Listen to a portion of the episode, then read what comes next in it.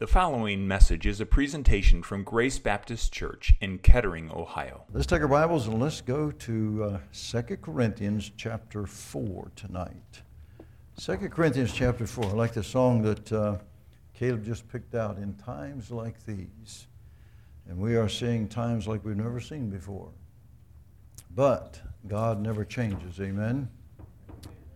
He never changes and he never will change. He's the same yesterday, today, and forever. And you can count on him. You can rest in him and know that God will always do what's right, what's good, and what's best for each of us. 2 Corinthians chapter 4, verse 15. For all things are for your sakes, that the abundant grace might through the thanksgiving of many redound to the glory of God. For which cause we faint not, but though our outward man perish, Yet the inward man is renewed day by day. For our light affliction, which is but for a moment, worketh for us a far more exceeding and eternal weight of glory.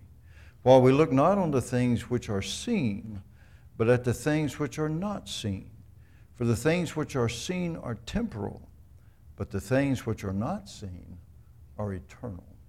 May God add his blessing to the reading of his word. Let's pray. Father, Thank you for this text. And Lord, as we look at it tonight, may our hearts be encouraged. The afflictions of the child of God are many. And Lord, in times of afflictions, there's time our heart gets discouraged.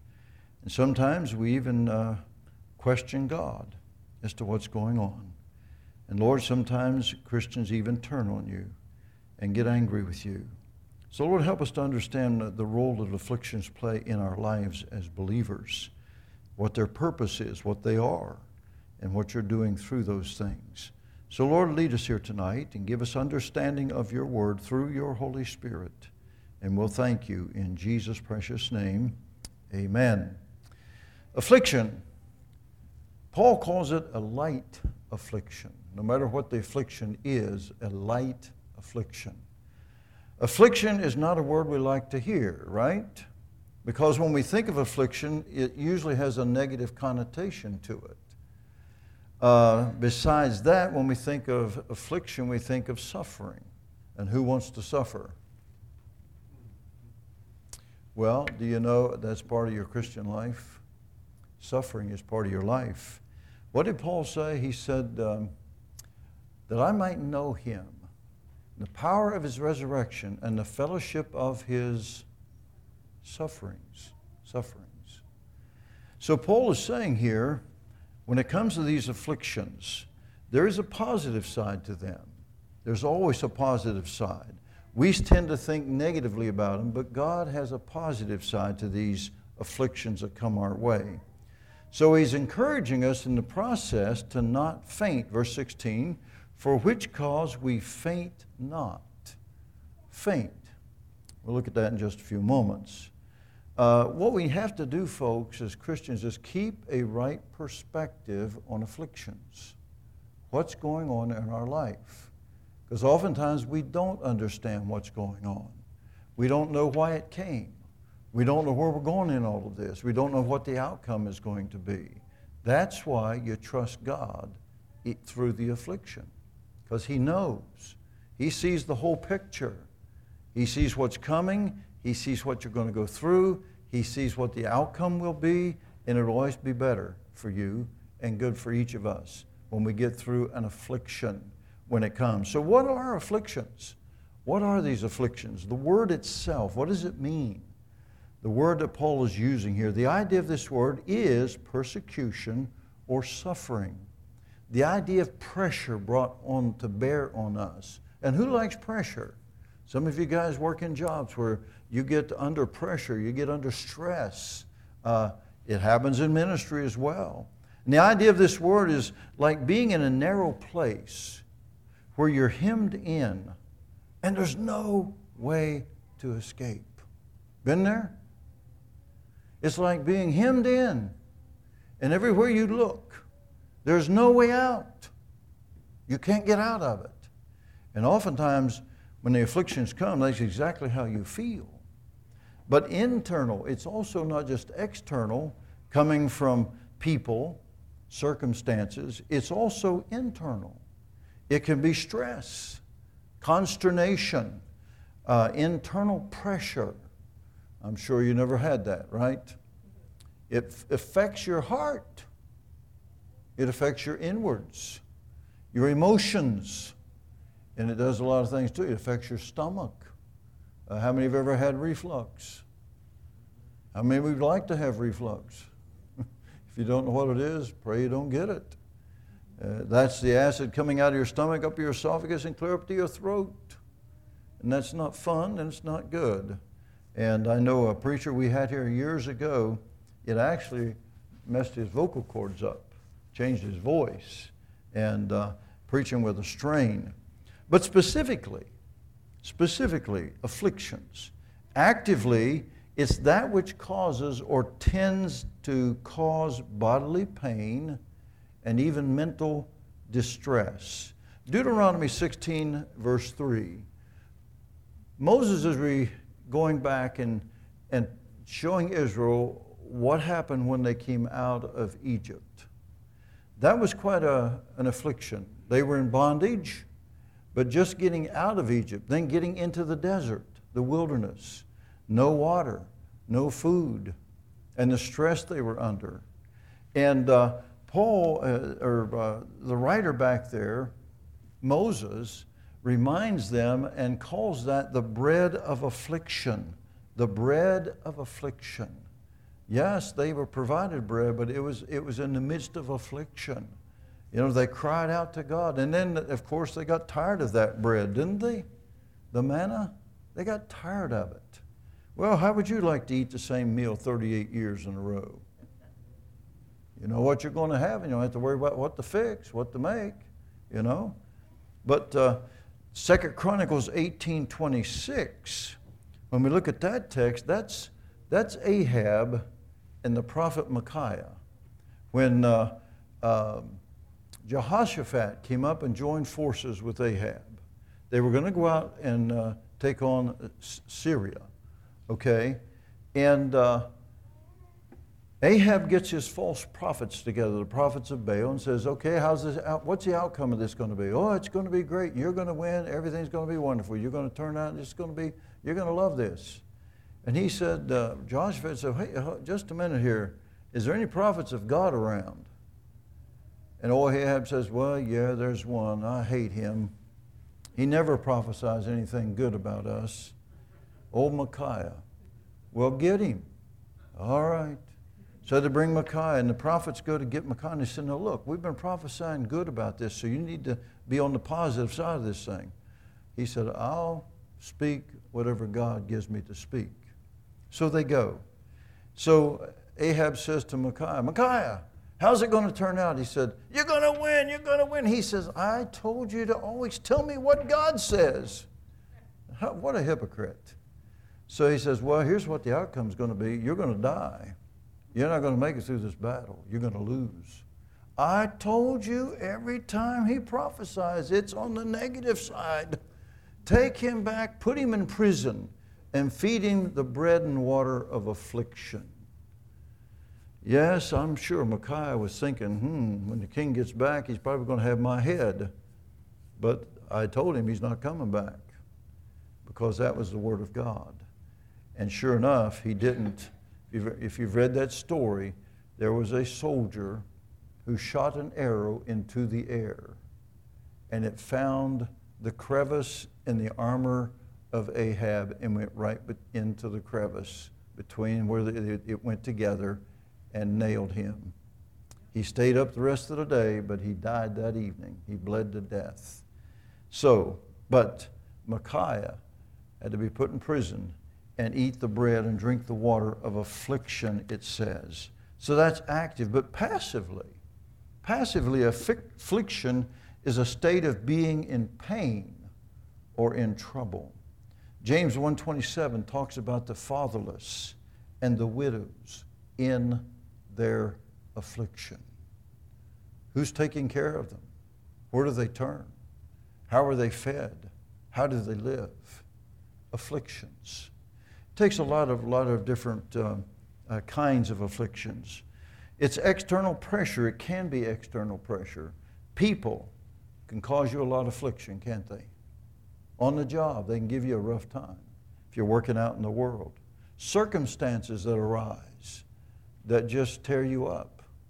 And as you're going through certain circumstances, it's trying and, and you fret and you stew and you, you're under stress. And how can I get through this? How can I resolve this? Afflictions. Well, what are the forms of affliction? Well, let's just talk about a few. Let's talk about individual afflictions first. There's sickness. How many of you have been sick this year or last year? How many of you have had the blessing of having COVID? Not much of a blessing, but we've had it. The blessing is when you get through it and get over it and you survive it. My wife and I are survivors. Even at our age, we have survived. God has kept us alive. Uh, there's disease. You go to the doctor and you get those dire words uh, Sir, I hate to tell you this, but uh, you have cancer. And your cancer is the kind that spreads quickly. And most don't survive this. That's encouraging words, amen? That's affliction. Then there's a, the affliction of poverty. Folks, we talk about poverty in America. Unless you've been to a third world country, you've never seen poverty. You've never seen it. I've been to India. I've been to the Philippines. I've been to Africa. And you talk about poverty. In India, particular, people who get up in the morning and are living in a tent or a cardboard box, whatever, just some kind of shelter, who would go to the main water line, which was above ground, about a six foot diameter pipe. There would be a spigot. They could turn that spigot on and take, wash up and freshen up for the day. Their activity was find something to eat for them and their family. Just find something. If they could get a job, work, whatever, just to survive, my friend. That's poverty. They have nothing. There's the affliction of oppression, especially the oppression of the weak by those who are stronger, the rich with the poor, and oppressing them. There's the affliction of perverted justice. I've been involved in some of the things that have gone on here in town. And uh, the thing that distresses me about our justice system is it used to be you were innocent till proven guilty. But that has changed. You're guilty until proven innocent, if you're ever proven innocent. And I've seen what they'll do. They offer a plea deal, plea bargain for somebody. It's not about finding out the truth and who's innocent and who's guilty. It's just about getting it over with. And I know a guy, he said, I'm not taking a plea bargain. I want a jury trial. Well, he's spending a number of years in prison right now because he wouldn't accept the plea bargain. Well, if you accept it, you're admitting guilt.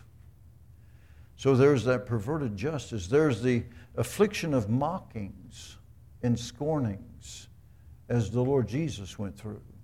Mocked and scorned and derided. Christians are treated that way as well.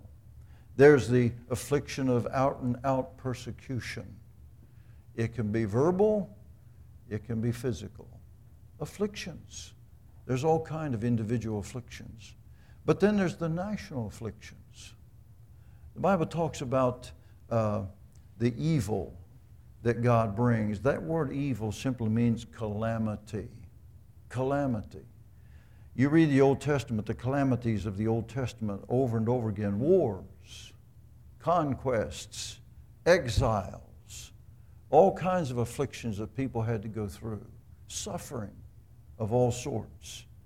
And one of them in the New Testament in our days has been primarily after the Roman Empire collapsed and when uh, Constantine finally declared Christianity an acceptable religion, acknowledged by the state, which, by the way, was, was a, a, not a positive for the church, it was a negative. But the chief form, due to fierce antagonism to Christianity That's been going on for a long time. And listen, it's in this country. And it's not getting better, it's getting worse. Antagonism, because you have the audacity to believe the Bible and to believe there's a God in heaven that created, and you dare to believe that. And to some, that's the height of ignorance because you don't believe what they teach and what they, uh, their theories that they uh, promulgate us with. But why do we go through afflictions? Why does God allow this? Why does He put us through afflictions? Well, let me give you some reasons. First of all, 1 Thessalonians 3 3. Look at it. I get quoted, but let's look at it. 1 Thessalonians chapter 3 and verse 3. I hope you don't get too down in this message. We'll try to get it picked up here in a little bit, but I'm just giving you the facts here, folks. This is the way it is, okay? But look at chapter 3, verse 3. This ought to encourage your heart. That no man should be moved by these afflictions. For yourselves know that you are what? Appointed thereto. that encourage your heart? we have an appointment with afflictions. You're saved? You know Christ as Savior? You have an appointment with afflictions. It's not if, it's when. We don't know how often. We don't know from where or when, how bad or how good, how light they might be, but they're coming. Now, why does God do it? Well, first of all, for punitive reasons, retribution, punishment, in other words. For instance, you have the Corinthian believers in the church at Corinth, and they were sinning against God. They were allowing sin in the church, for which Paul wrote 1 Corinthians. And they were going to the Lord's table with unconfessed sin, with pride in their hearts because they were putting up with it and tolerating it. They were not intolerant of it. And Paul said, For that reason, some of you are sickly, and some of you, he said, sleep. That was the finality of it. That was death. So, punitive measures, retribution by God. But secondly, secondly, there's the probational affliction. So What's that all about? Job. Job. Job was having his, te- his faith put to the test because of the accusation of the devil. And Job was suffering affliction. He didn't know why. He didn't know what was going on up in heaven that Satan had gone before God and pointed a finger at that man down there and said, That Job, the only reason he's serving you is because you've got him hedged in, you've blessed him, and I can't get to him. But I'll tell you what, God, you take what he's got and he'll curse you to your face. And God said, Okay. You can take everything he's got, but you can't touch him. And in one day, folks, just one day, this man loses everything he's got but his dear, loving, supportive wife. If you believe that. and she has the audacity to look at him and say, Why don't you just curse God and die? That's a loving wife. Amen. Somebody who really cares for you. Uh, well, she got, he got her back. She had to have 10 more children. She had 10, remember? They lost and she had to go through it 10 more times. so he got his revenge on her. But anyway, the probational affliction, testing and proving your faith. But then there's the disciplinary affliction. David. David was living with unconfessed sin. What was God doing with him? He wasn't trying to destroy David, but David was suffering. He was going through Read Psalm 32, and, and he'll tell you what he was going through. He said the, the moisture in his body was drying up. He just felt like he was under intense pressure because God was afflicting him in his sin, disciplining him for one reason, and that was to bring him back. Restoration. Folks, let me say something. I just taught a course on church polity we covered the subject of church discipline. What is its point? Well, the point of church discipline is to purify, keep the church of Jesus Christ pure. And sometimes it means some people have to be disciplined out if they will not confess and get their sin right and do right. But why does God command that? It's not for anybody's destruction, it's for their restoration. The object of discipline is not, not just get rid of somebody and pray that God takes them away. It is so they will be restored. That's what God wants. Amen? He's not willing any should perish. He's not out to do you in. But He does want obedience because that's the best thing for us. So there's the disciplinary. Then there's the purificatory, purifying us just purifying us of the sin and the things in our lives that need to be gotten out. Remember what Job said? When he has tried me, I will come forth as gold, purifying us. And then, last of all, there's the spiritual growing and maturing that affliction aids as we learn to trust God in the midst of it and even thank Him for them, right? In everything, give thanks. Everything, including afflictions. Thank you, Lord, for bringing me through that.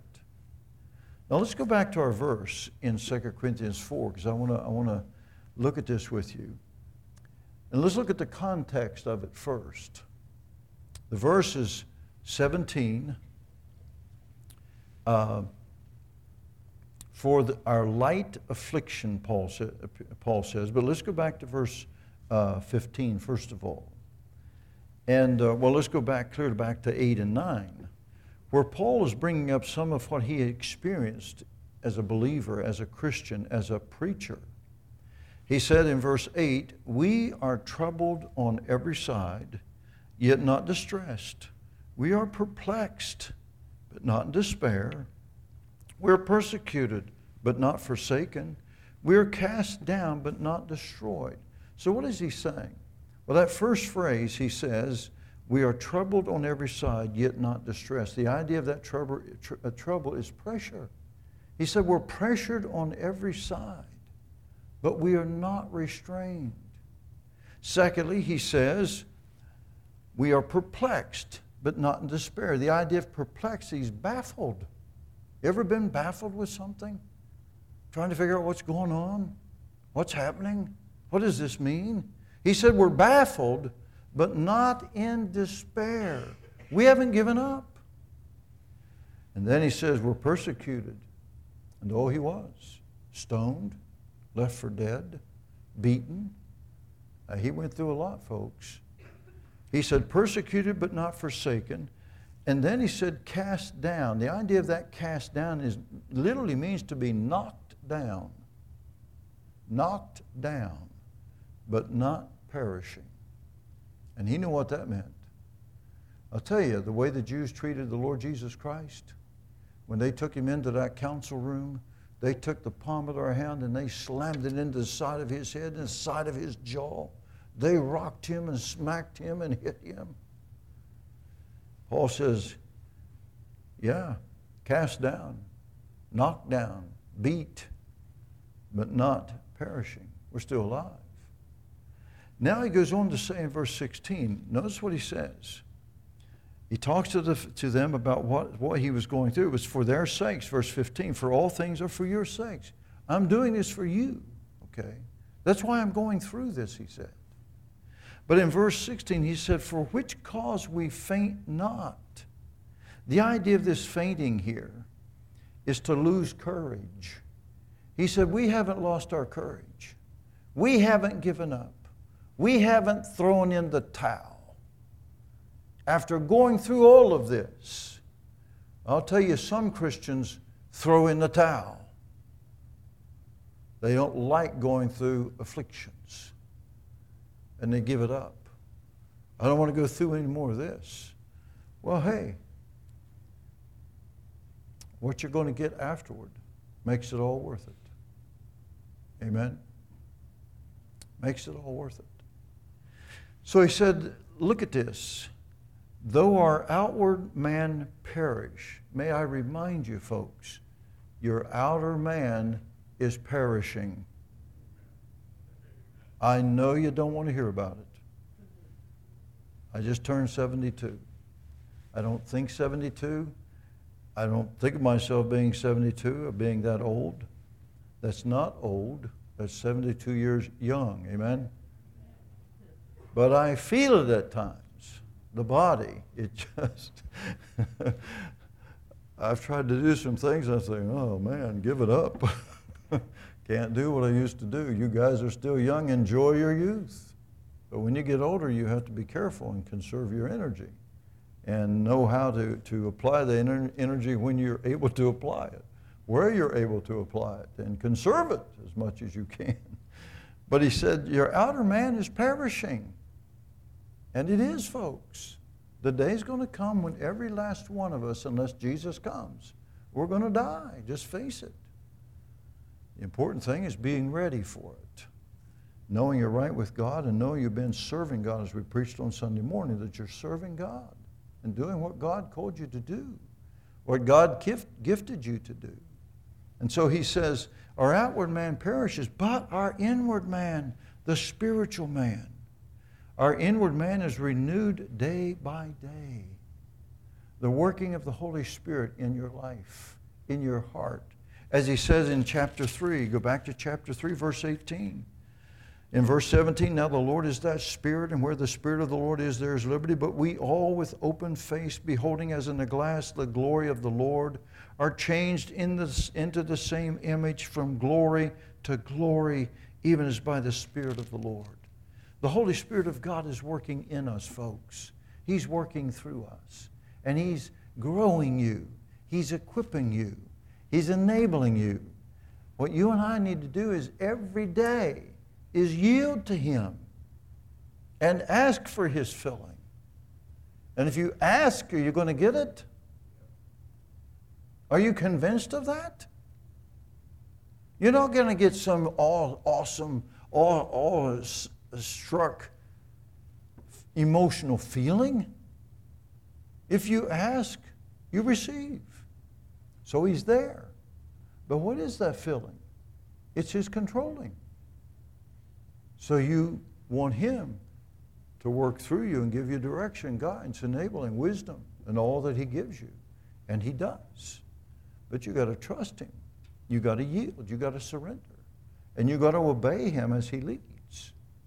So our inward man is renewed from day to day. Now turn over to 2 Corinthians chapter 11 real quick here. 2 Corinthians chapter 12, 11. I want you to see what more Paul went through. He's not finished.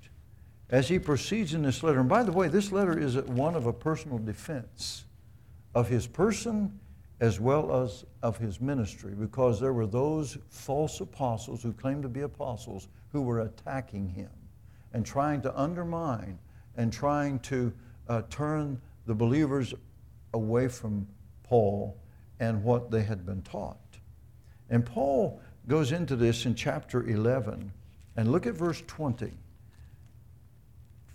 1 Corinthians 11 and verse 20. And let's see what he went through. He said, For you suffer if a man bring you into bondage, if a man devour you, if a man take of you, if a man exalt himself, if a man smite you on the face. I speak as concerning reproach, as though we had been weak. However, howbeit, whereinsoever any is bold, I speak foolishly, I am bold also. Are they Hebrews? So am I. Are they Israelites? So am I. He's talking about these men who were following him around and uh, trying to influence those converts. He said, Are the Hebrews? I, the, I, so am I. Israelites? So am I. Are they the seed of Abraham? So am I. Are they ministers of Christ? I speak as a fool. I am more. In labors more abundant, in stripes above measure, in prisons more frequent, in deaths oft. Of the Jews, five times received I forty stripes, save one. Thrice was I beaten with rods. Once I was stoned. Thrice I suffered shipwreck. A night and a day have I been in the deep. In journeyings often, in perils of waters, in perils of robbers, in perils of my own countrymen, in perils by the heathen, in perils in the city, in perils in the wilderness, in perils in the sea, in perils among false brethren, in weariness and painfulness and watchings often, in hunger and thirst, in fastings often, in cold and nakedness. And beside those things that are without, that which cometh upon me daily, the care of all the churches. How would you like to have Paul's life? Had he gone through afflictions? Well, the question is what he had not gone through. His life. And why? You say he's doing the work of the Lord. Why didn't God? God did bless him. Paul started many churches. Paul won thousands to the Lord Jesus Christ. Paul did the work of the ministry, but it cost him. There were those afflictions he endured. Knowing all that, let's go back to our text. This fascinates me. This is the words of this man who's going through all of these afflictions. And what does he have to say about it? And by the way, the Bible says, Many are the afflictions of the righteous, but he delivereth them. God delivereth them from them all. There is deliverance. There is an end. Weeping may endure for the night, but joy cometh in the morning. That may not be a 24 hour period, by the way. It, it might be an age. It might be some time before the, uh, before the joy, but it will come. The night is when it's dark, the day is when it's light. And so the writer, David, knew what he was talking about, the afflictions he had gone through. But notice what he says about these afflictions in verse 17 for our light affliction. Let me ask you a question. All those things Paul just described he went through, do you think that was light? I mean, stoned and left for dead. Listen, folks, when the Jews stoned somebody, they intended to kill them. And how Paul survived that? There's only one way he could have.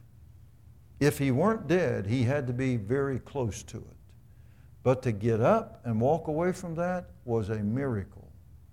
God Almighty intervened and raised him up, either from the dead or from near death. That's the only way it could happen. I would have loved to have been back there. I wish I'd had video back then. I would have loved to have seen the looks on those guys' faces when he came walking back into town. Wouldn't you like to see it? Those Jews, well, we're done with him. He's gone. We got rid of that guy. Hey, is that who I think it is? Yep. Can't keep a good man down, amen? if God's with him. And he marches right back into town. But Paul calls this affliction light. Now, folks, get the right perspective on this. Because here's what he's saying. In other words, he's saying it's not heavy. Hughes, in his commentary, says this Affliction for Jesus' sake, however crushing it may seem, is in fact light, a weightless trifle.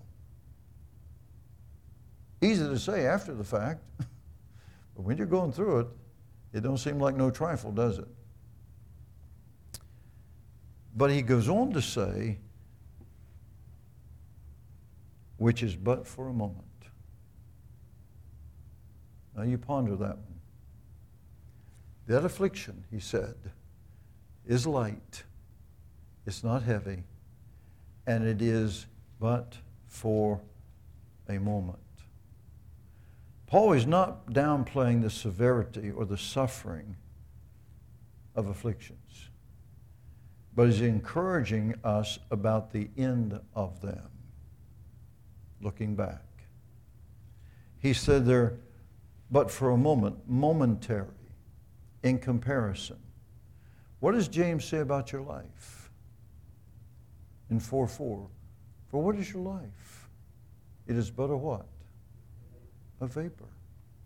It appeareth for a little while, and then it's gone. You listen, your life on earth, in comparison to eternity, my friend, there's no comparison. There is absolutely no comparison. When this is all over and the afflictions are done, the suffering is finished, and we're in heaven forever, ever, and ever. Never to go through any of that again. Let me ask you a question. What did your Lord go through? What did he have to put up with while he was down here on planet Earth? They hated him.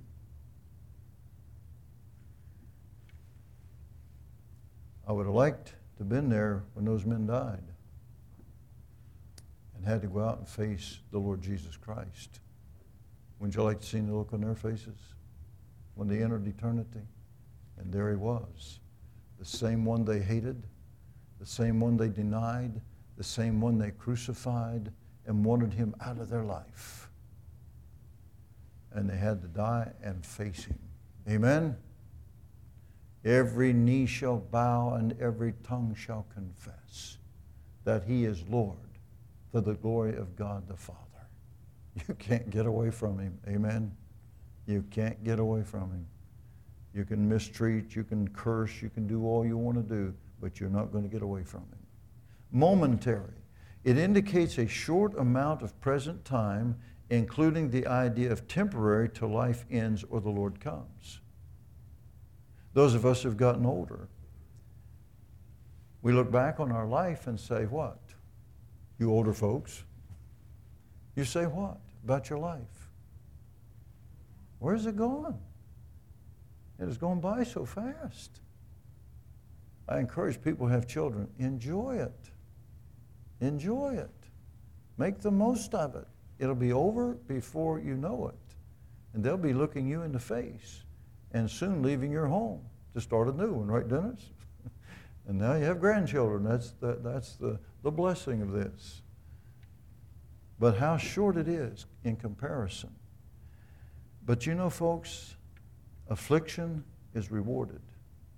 Affliction is re- rewarded. Look at it. For it worketh for us a far more exceeding and eternal weight of glory. This light affliction, Paul says, it's light. It's momentary, momentary. It's but for a moment. But in comparison, what it's working in you is a far more exceeding and eternal weight of glory. Now, this is an interesting phrase. When he says it works a more exceeding, the idea of that phrase is excess to excess. The idea of it is literally out of all proportion. What is coming? The glory that's following is going to blow your mind in comparison to what you're going through down here on planet Earth right now. These afflictions that we would rather go around and go back rather than go through them. But listen to me, you're going to go through them. So be encouraged. The morning will come and joy will be there. Weeping endures for a night Joy cometh in the morning. Oh, the psalmist said, I wait for the Lord, and in his word do I hope. I wait for the Lord more than they that watch for the morning, but the morning comes. Amen. Amen. It comes. It will end. Many are the afflictions of the righteous, but he delivereth them from them all. It doesn't mean he keeps you from going through it. He brings you through it and delivers you from it. Look at Job. My.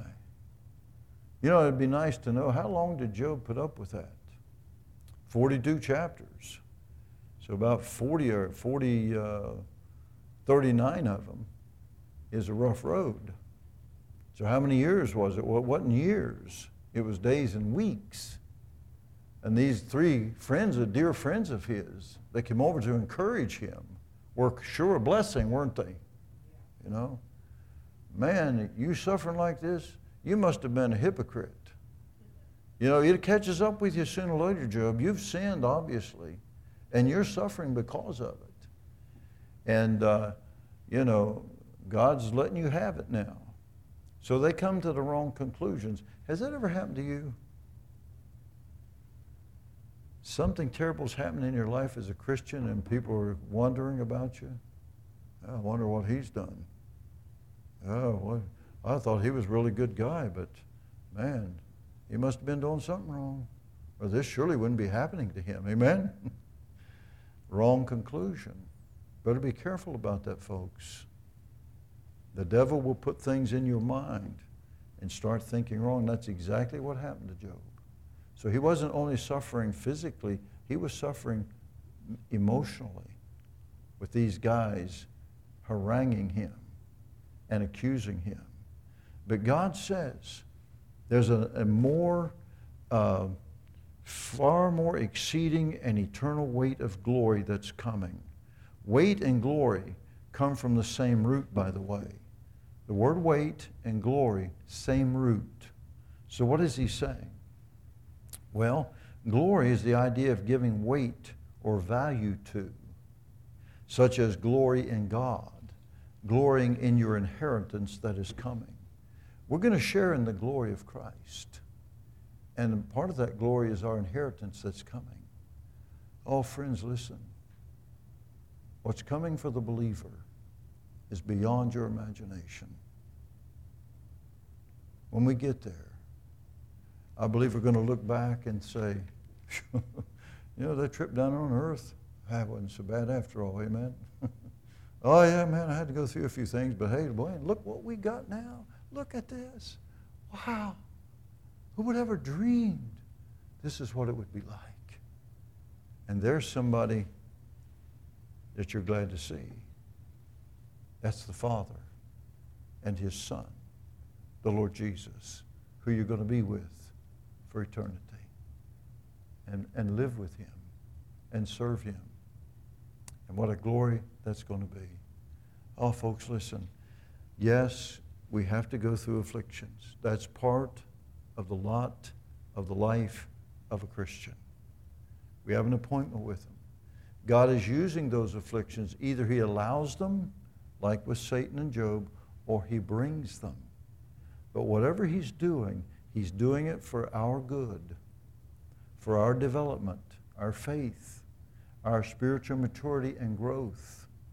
And He's working in you and through you to refine you and prepare you.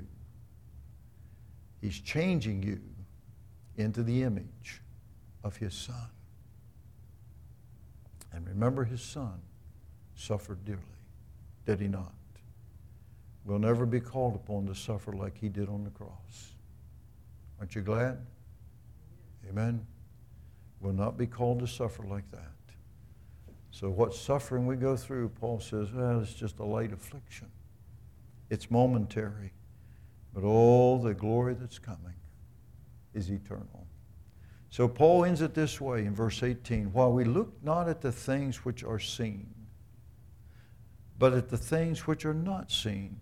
For the things which are seen are temporal, but the things which are not seen are eternal.